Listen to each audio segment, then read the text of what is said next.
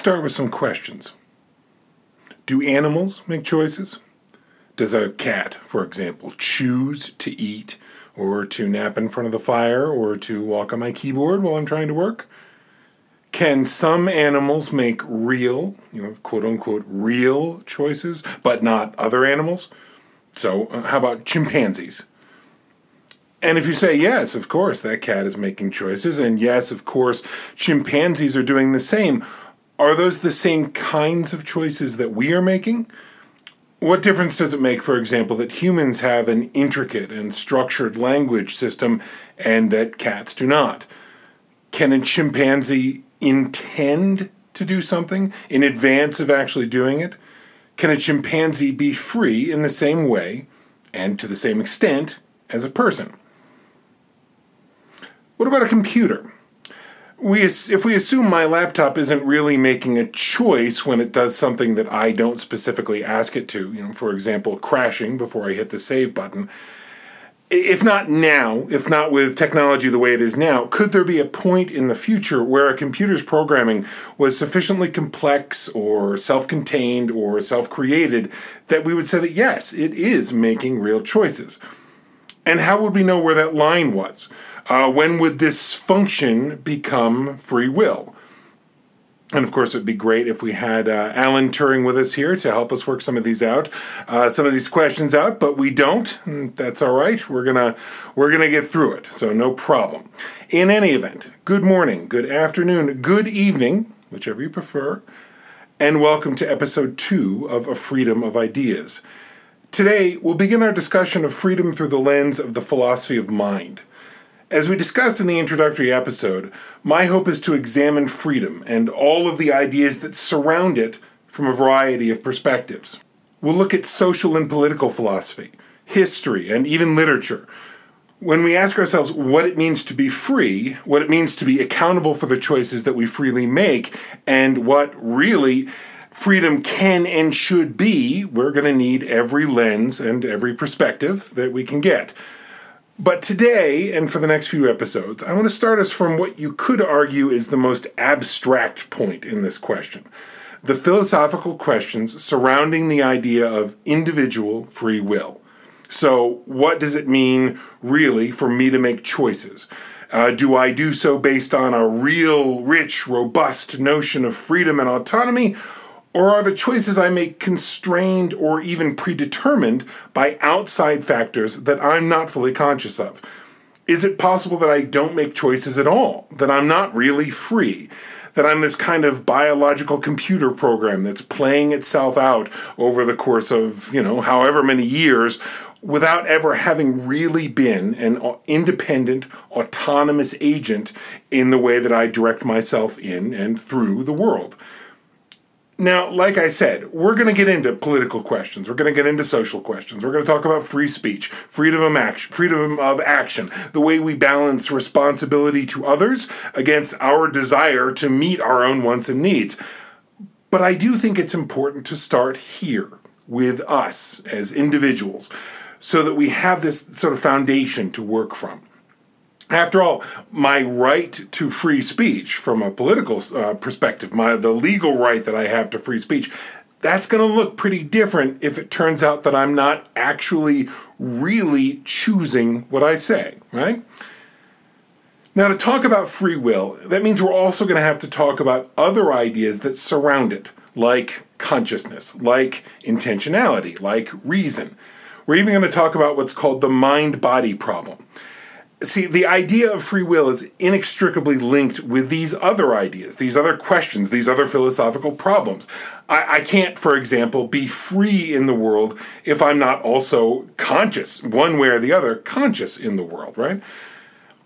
And if all of this sounds pretty abstract to you well you know maybe you think that's great and maybe you think that's not your cup of tea.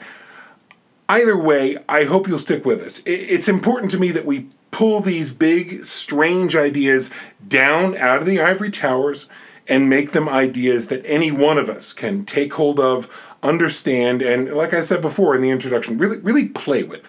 Um, honestly, I think it'll be fun. But you know, as always, I look forward to hearing your thoughts, and I hope you'll be in touch. But now, without further ado, I want to go right to the heart of the the the single biggest philosophical uh, idea, the the heart of all philosophical meaning, if you will.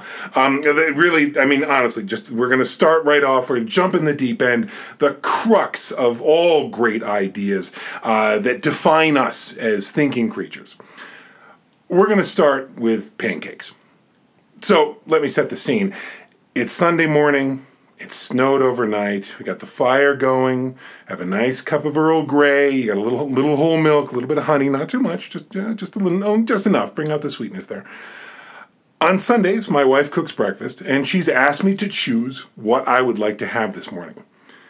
So, since I've been thinking so much about free will, I decide, okay, well, this is great. This is this is the perfect chance to put my ideas to the test. So, as I consider my answer, I want to be sure that I am completely free in the way that I make this choice.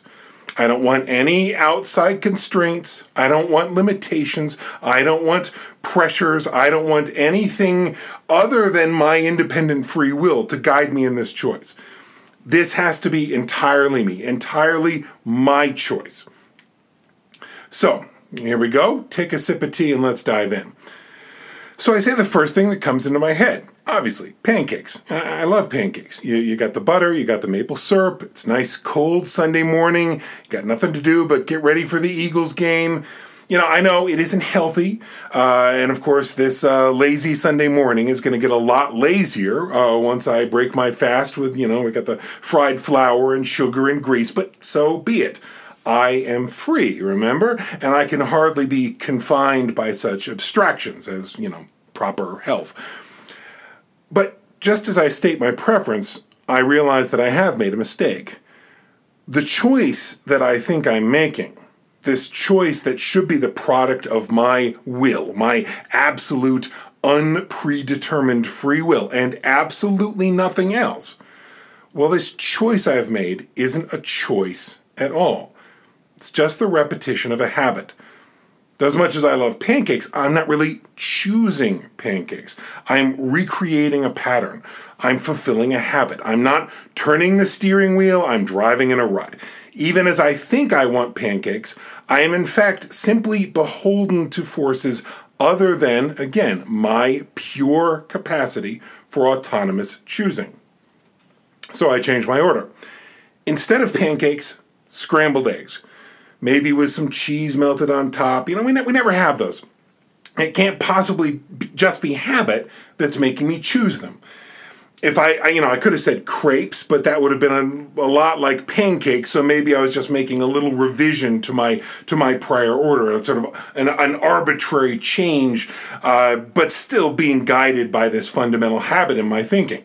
Uh, that would have been like inserting Frenchness in place of freedom, and you know we can't have that. So it's scrambled eggs and you know, ham, right? A little bit of ham. Ham will be good. And I'll take a minute here just to clarify the arrangement in our household. We both cook, my wife and I, and I, I think we're both pretty good at it. You know, sure, some nights when it's just the two of us, we mail it in. I mean, that's you know that's the way it goes. We both work pretty hard, but most nights I think we have at least a decent meal on the table. And whoever doesn't cook, that person does the dishes. But breakfast is the exception. And I don't know why, but I can't cook breakfast for myself and have it taste good. Now, other people like it, but I I'm forever disappointed. So, Sunday morning breakfast is my wife's purview, and I still do the dishes. Anyways, back to my act of pure choosing.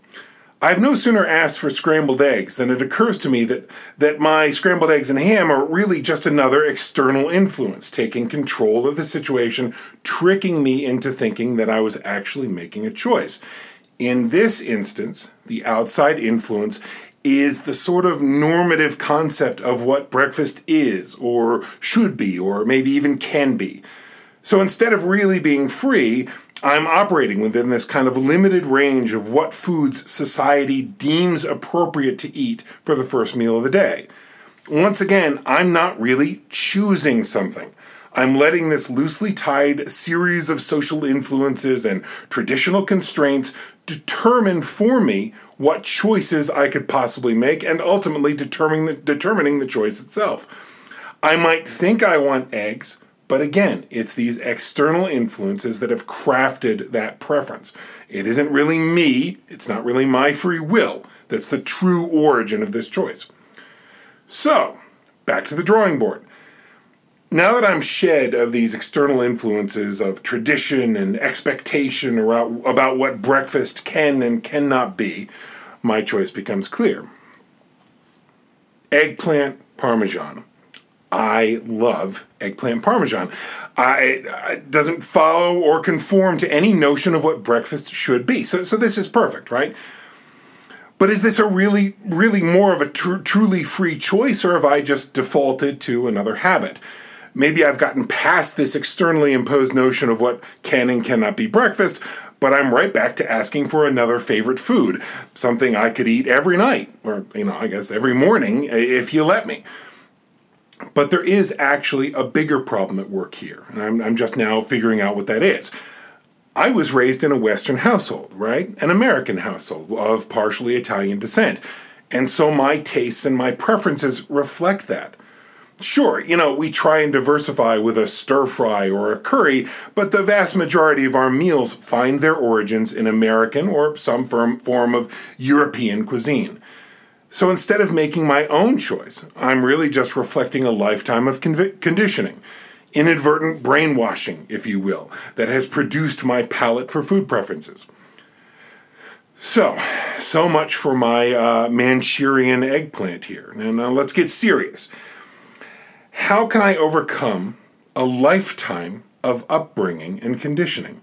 How can I pick through what is a real choice and what is just another learned influence? Well, so then the question becomes what is the opposite of predetermined? How about random?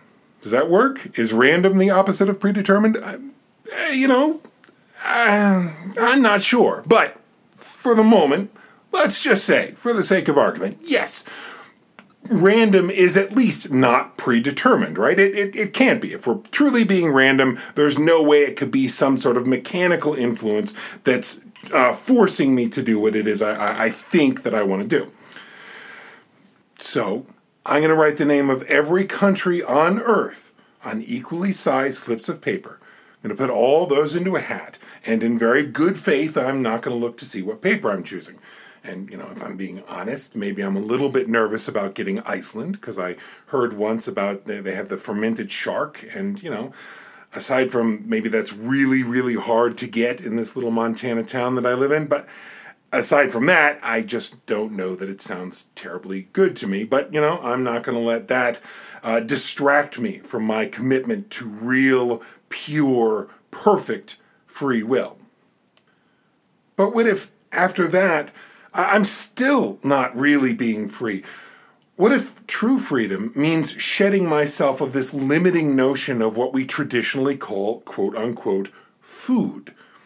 So, does being free mean being open to eating rocks or towels or a print of Picasso's Guernica? Now, I'll admit that none of that sounds pleasant, but again, we have to remember my goal, and it's an important goal. I want to make a truly free choice. And so I can't be dictated to by all these outside learned constraints. But I'm no sooner working out how I'm going to prepare the kitchen table itself to be eaten than it hits me that all this time that I've, I've actually been locked in yet another unseen constraint, another outside factor determining how I choose. I've actually been subject to the terms of what a choice is, uh, the choice itself. I began with a question, right? What would I like for breakfast? And then I tried to answer that question. And so you see what happened? In so doing, just in, in that transaction, I submitted to being controlled by the expectations that surround a speech act in the form of a question. So, put differently, I was asked a question, and reflexively, I simply submitted without thinking at all, without choosing. I submitted to responding to that question. The fact that I'm seeking an answer at all is a sort of determined, conditioned response. It's actually really very Pavlovian. You know, Cori hears a question, so Cori gives an answer. Like a dog that, you know, barking out of fear for an electric shock. So instead of taking all this time writing countries on little pieces of paper, I should have expressed my ability to choose freely by you know, jumping in the air or squeezing a piece of firewood in a vise or, or exchanging some dollars for yen. Anything at all that shows that my speech and actions are not predetermined by the expectations that surround how we are supposed to respond to questions. Or, you know, here we go, take it a step further. Should I have levitated? Is gravity my master now?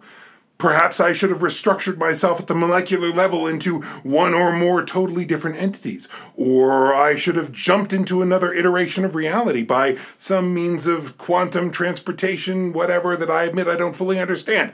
But must a truly free agent be uh, constrained by such things as his own ignorance? I, I certainly hope not. Or maybe the best choice that I can make right now, presently, is to bring what might seem like a very silly exercise to an end. So, what is it we've been talking about here? Was this all just tomfoolery? Well, I mean, yes, for sure, it was that. But it wasn't just that. When we consider freedom and the capacity for free will on an abstract, or if you will, metaphysical level, our first concern is determinism. In any traditional formulation of the problem, determinism is the antithesis of free will. We're not worried yet, remember, about if and how I can be free while also being subject to laws and to governments and the constraints of living peaceably in a civil society. You know, we're going to get there, I promise.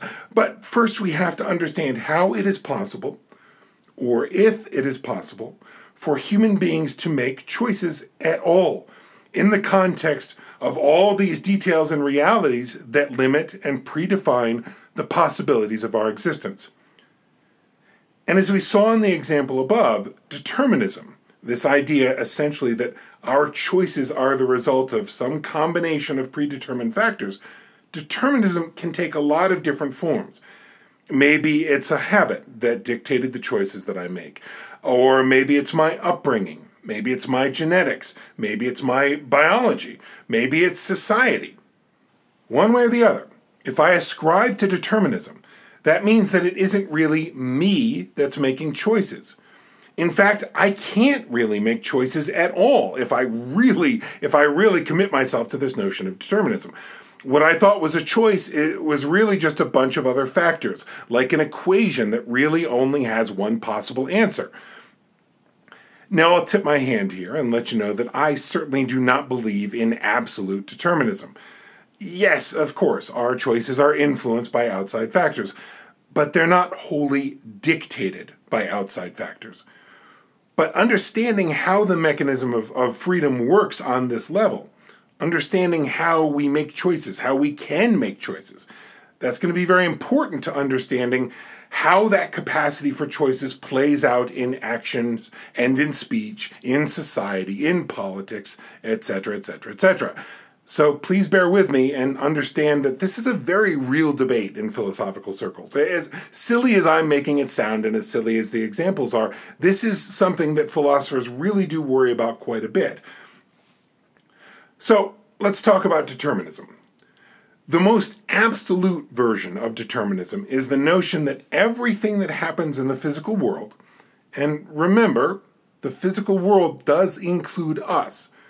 So everything that happens in the physical world is dictated by unthinking causal relationships. Now, everyone's favorite determinist is Pierre Simon, the, Mar- the Marquis de Laplace. He is such a popular determinist, or at least he posed such a popular description of a deterministic world, that in philosophical circles he has his very own demon, which is, you know, that's, that's kind of a big deal. So Laplace was a mathematician by trade. He worked in the late 18th, early 19th centuries. Of course, historically, that grounds him for, firmly in Newtonian physics, and that's going to have an impact on the relevance of the problem he posed. And that's exactly how we can think of his work and his relevance. It, it is a problem, right? It's, it's a paradox. This is like Zeno's paradoxes. Laplace shows us how a rigorous series of assumptions leads us to what seems like an almost absurd conclusion. But let's start at the beginning. Quoting from, from Laplace here from a philosophical essay on probabilities. All events, even those which, on account of their insignificance, do not seem to follow the great laws of nature, are a result of it just as necessarily as the revolutions of the sun. So let's pause here, as this is very important. What Laplace is saying every event, every single thing that happens, no matter how insignificant, is the result of and is beholden to the natural laws of the universe. So this seems innocuous so far, and maybe even a little dry. So, what's the significance? We may not see the laws of nature at work, but according to Laplace, here nothing happens. Again, not a single event in existence happens that cannot be fit within the laws of the universe, the laws of nature, the laws of physics. And remember, for Laplace, physics, uh, the laws of physics were Newtonian laws. So the very structure then of the universe is this is fundamentally mechanical. Gravity is a mechanical force that makes apples fall. We may not understand the physics of a leaf blowing at our feet or of a bird flying over our head or even the way our own bodies work, but rest assured, like bowling, there are rules, and nothing in the physical realm is exempted from those rules. So let's stay with Laplace. He continues, quote, Present events are connected with preceding ones by a tie based on the evident principle that a thing cannot occur without a cause which produces it. This axiom, known by the name of the principle of sufficient reason, extends even to actions which are considered indifferent.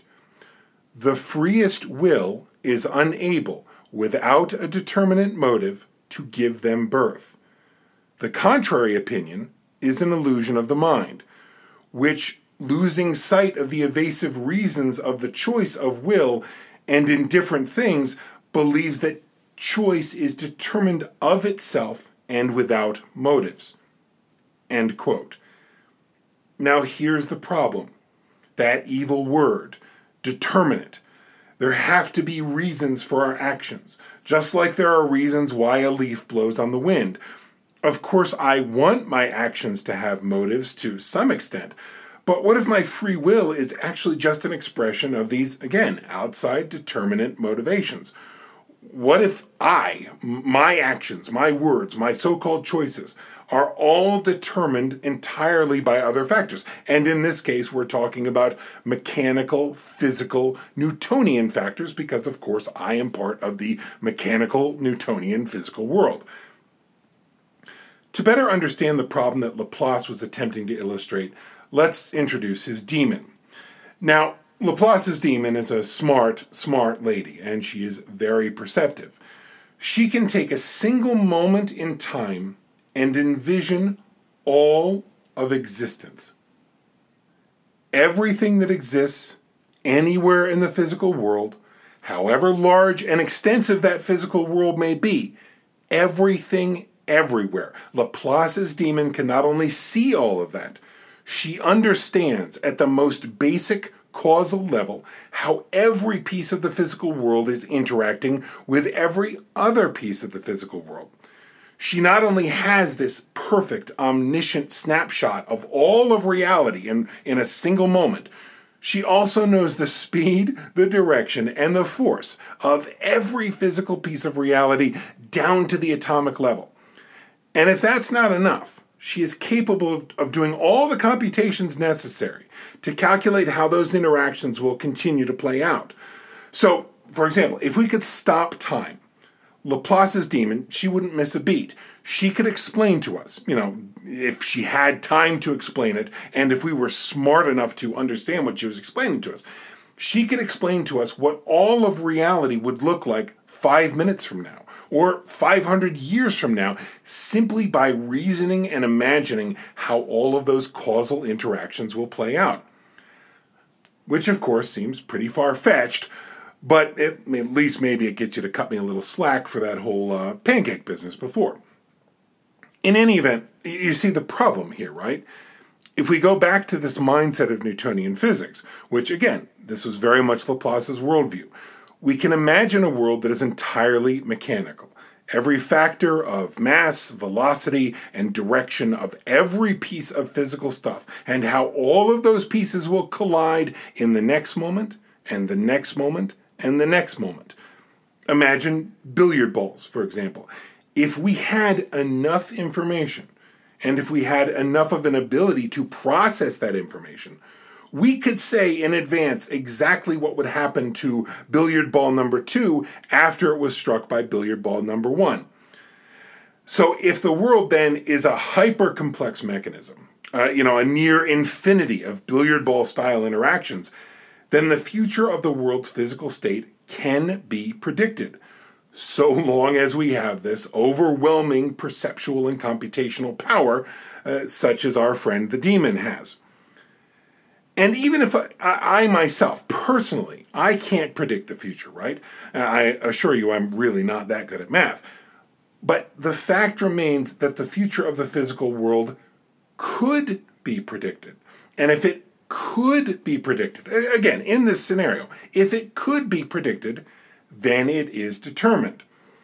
So, take an example. If someone rigs a football game, you know, they pay off one team to tank in the fourth quarter so you know who's going to win the game even if I don't know that the game is rigged, yeah, it's still rigged, right?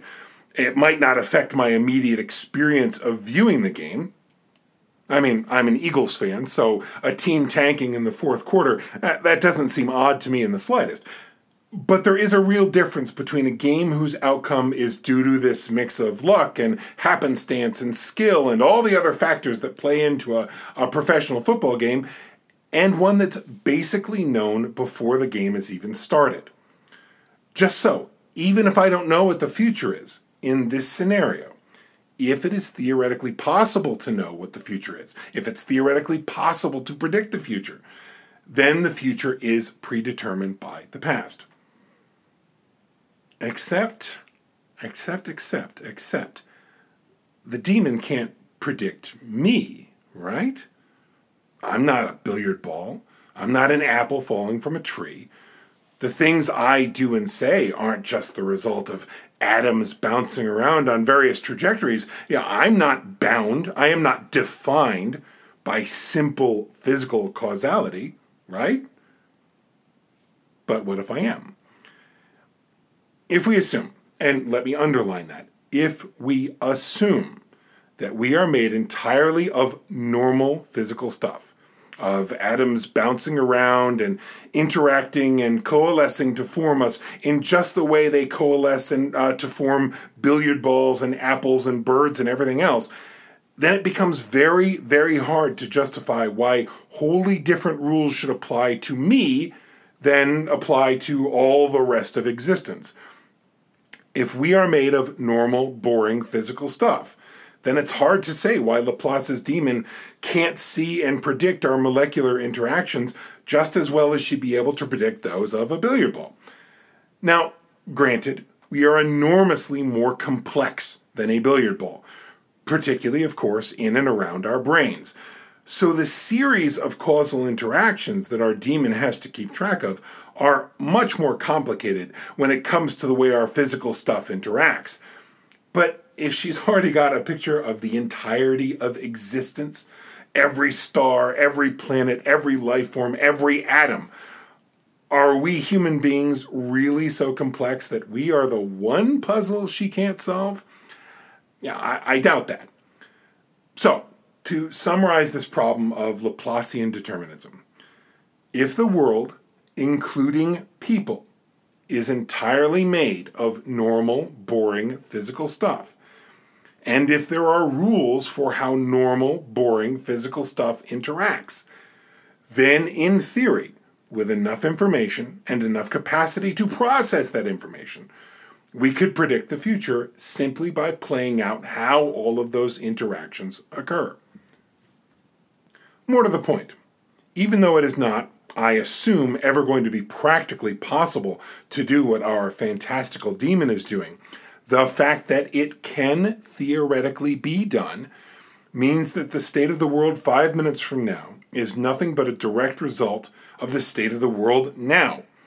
Existence, including people, is all just an equation playing itself out.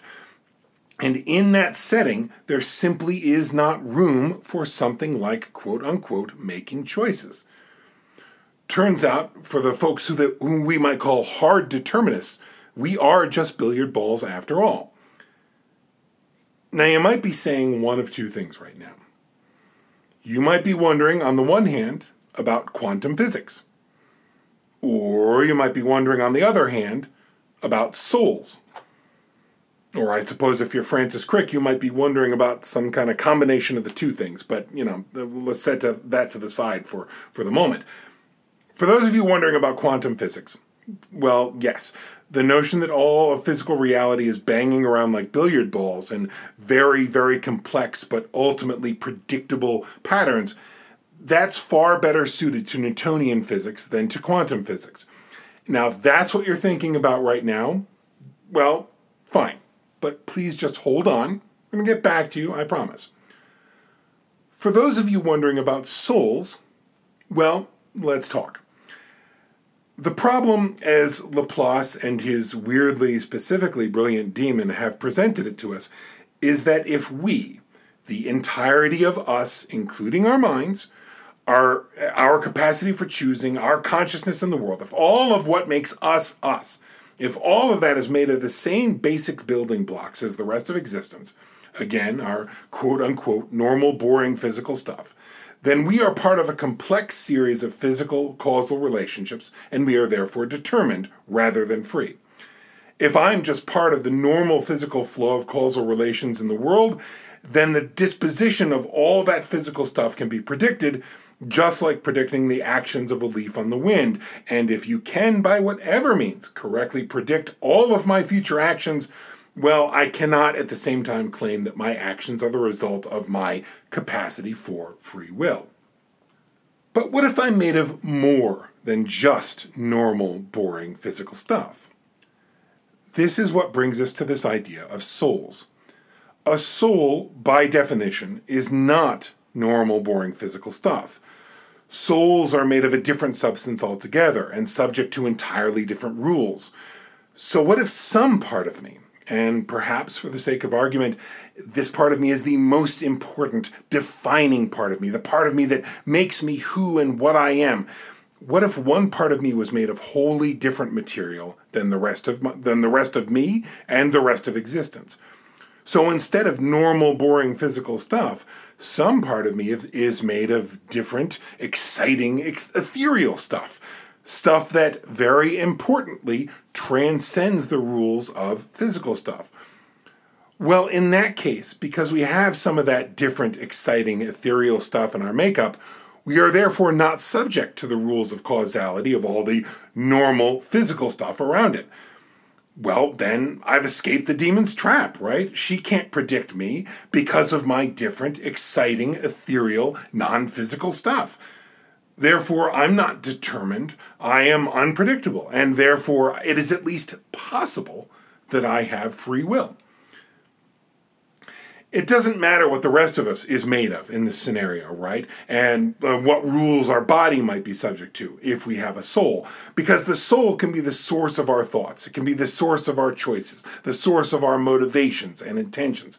If that's the case, then all of these essential features that make me me aren't simply the result of outside causes.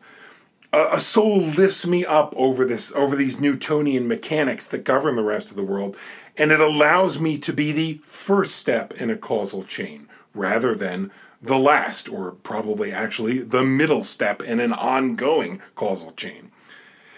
Maybe it should give me a moment's pause that I don't really understand the soul so it becomes a solution to a problem, but not really the answer to my question. But at least, you know, I've escaped my demon's deterministic trap. My soul has made me free. So, have we just solved our quandary? Was it really that simple?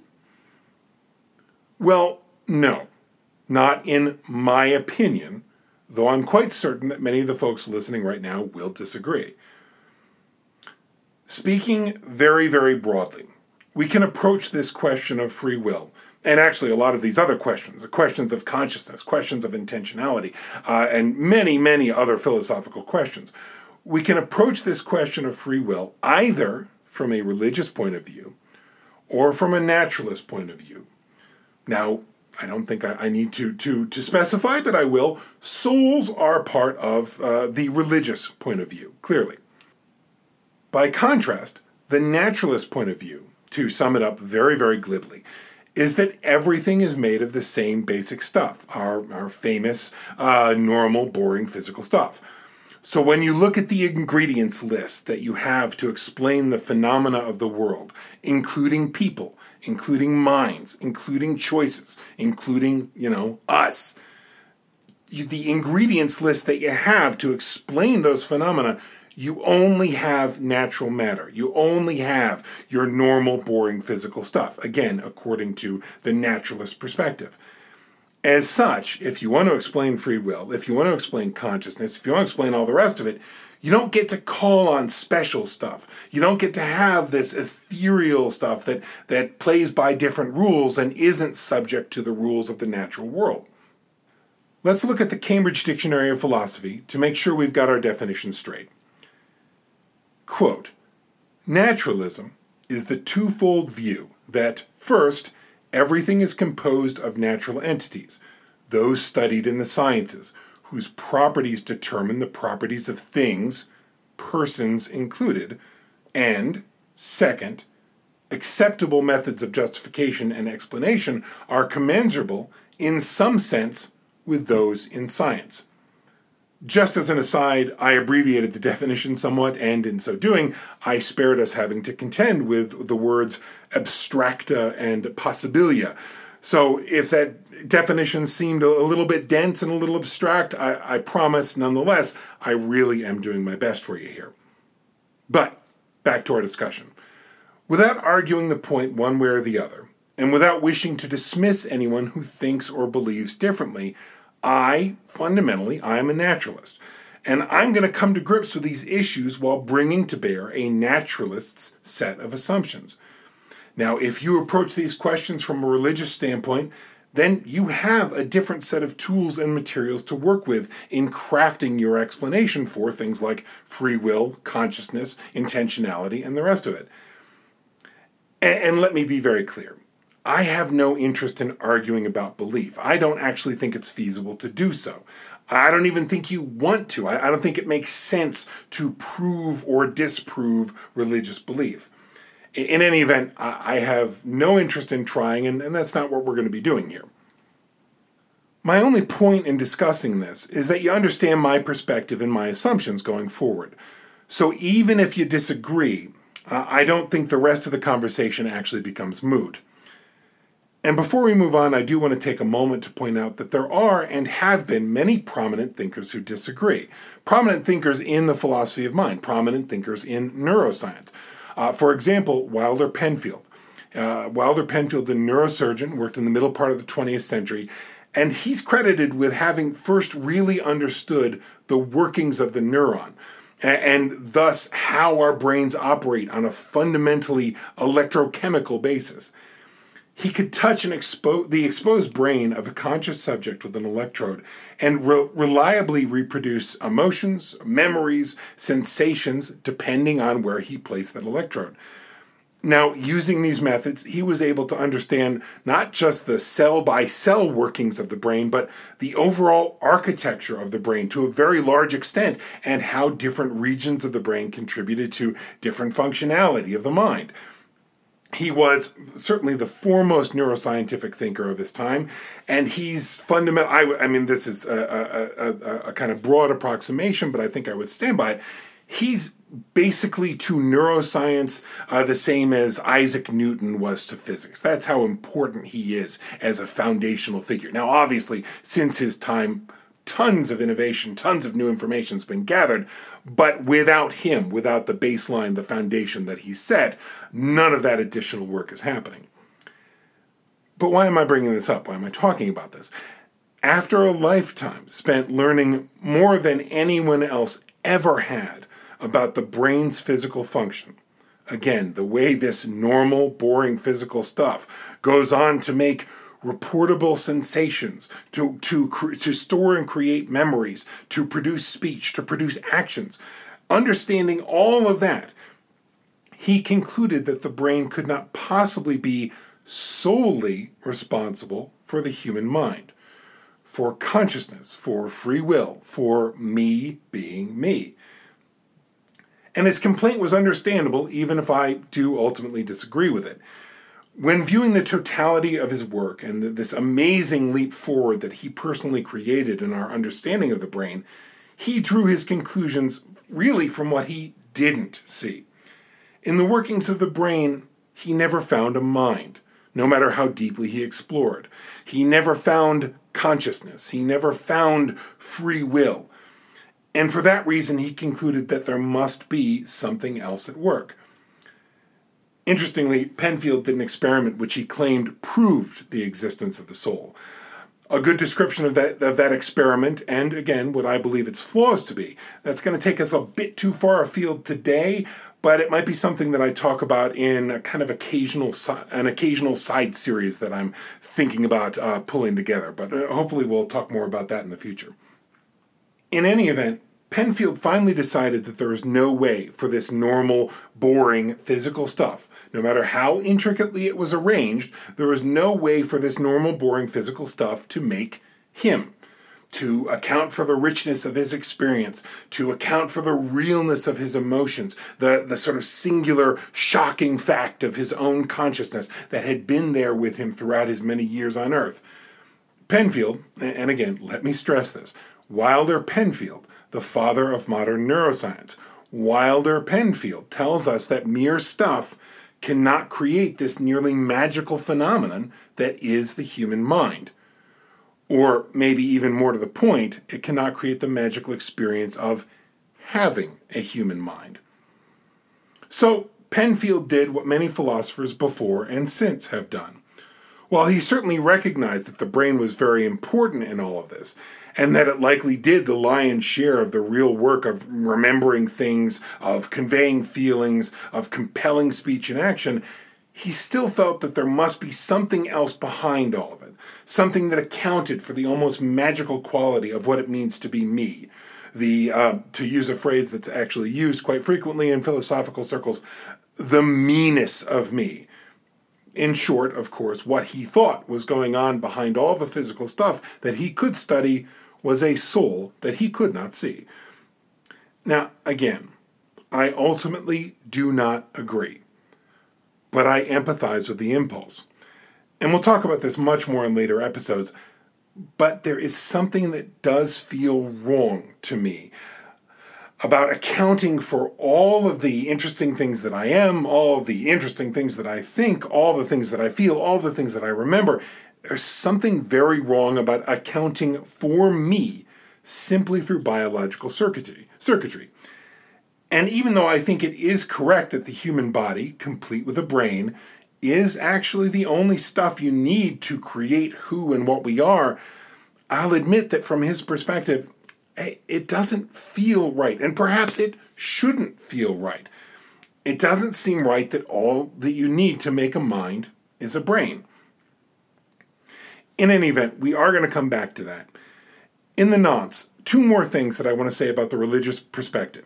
Specifically, I want to uh, talk about why adopting the religious perspective actually does not completely get you off the hook when thinking about free will.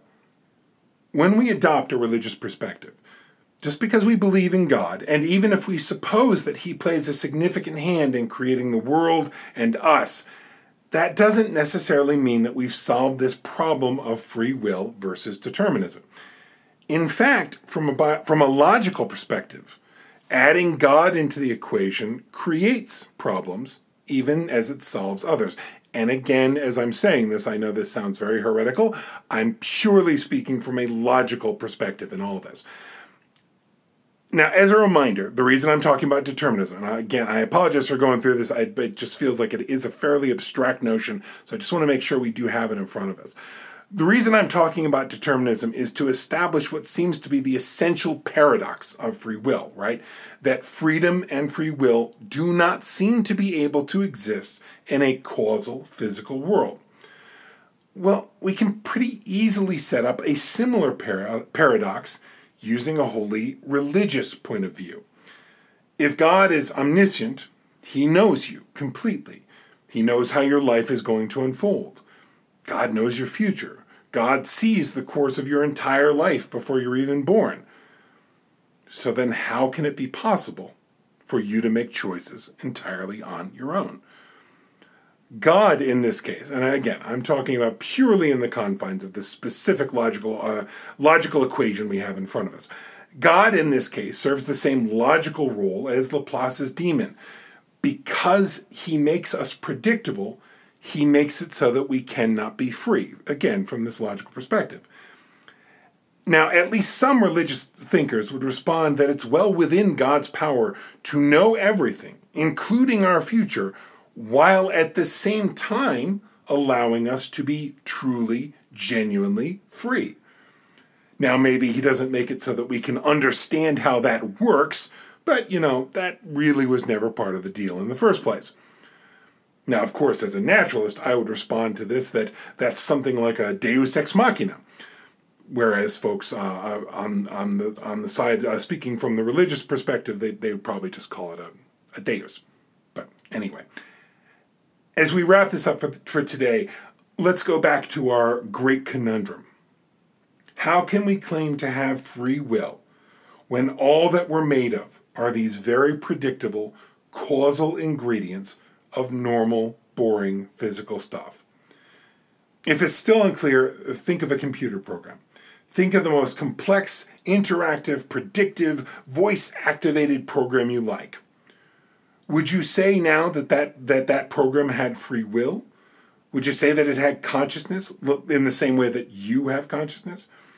Or is it really just a hyper complex combination of unconscious ones and zeros? So this is a pickle. But I'm pretty sure there's a way out. Now, it's not one of my devising, to be clear, but I'm pretty sure it's there. Unfortunately, we're going to have to wait until the next episode before we dive into that solution, and before we get into this discussion of quantum physics that I promised you. In fact, actually, you're going to have to wait a couple episodes, because next time, we're going to talk about the absence of free will. I, again, I don't mean uh, in a political sense. I'm not talking about getting anybody getting locked in a dungeon. I mean, we were going to talk about the possibility, maybe even the likelihood, if all these arguments we've been making, if all these problems we've been exploring, if they sound very compelling to you, then maybe it's the likelihood that we do not have free will, that we are fundamentally incapable of making free, non determined choices. Now, again, we might think that we're free, and actually, it might be very important that we think that we're free, but we're not. We're really nothing but this culmination of countless causal factors upon which we drift through the world like so much plankton. Now, on a metaphysical level, we're cogs in a machine that dictates how we will turn and what else will turn as a consequence of us. Again, I don't believe any of that to be the case. But that's no good reason not to explore it and to understand the argument and to perhaps learn how our freedom does work by learning why we think that it might not exist at all. So, in any event, I would normally say, you know, that I hope you'll tune in next time. But remember, for now, we don't make our own choices. We don't have free will. So suffice to say, I checked with the demon. She did a little math. She worked it out on a little scrap of paper there, and she assures me that you'll join us. So I'll talk to you then. I'm looking forward to it.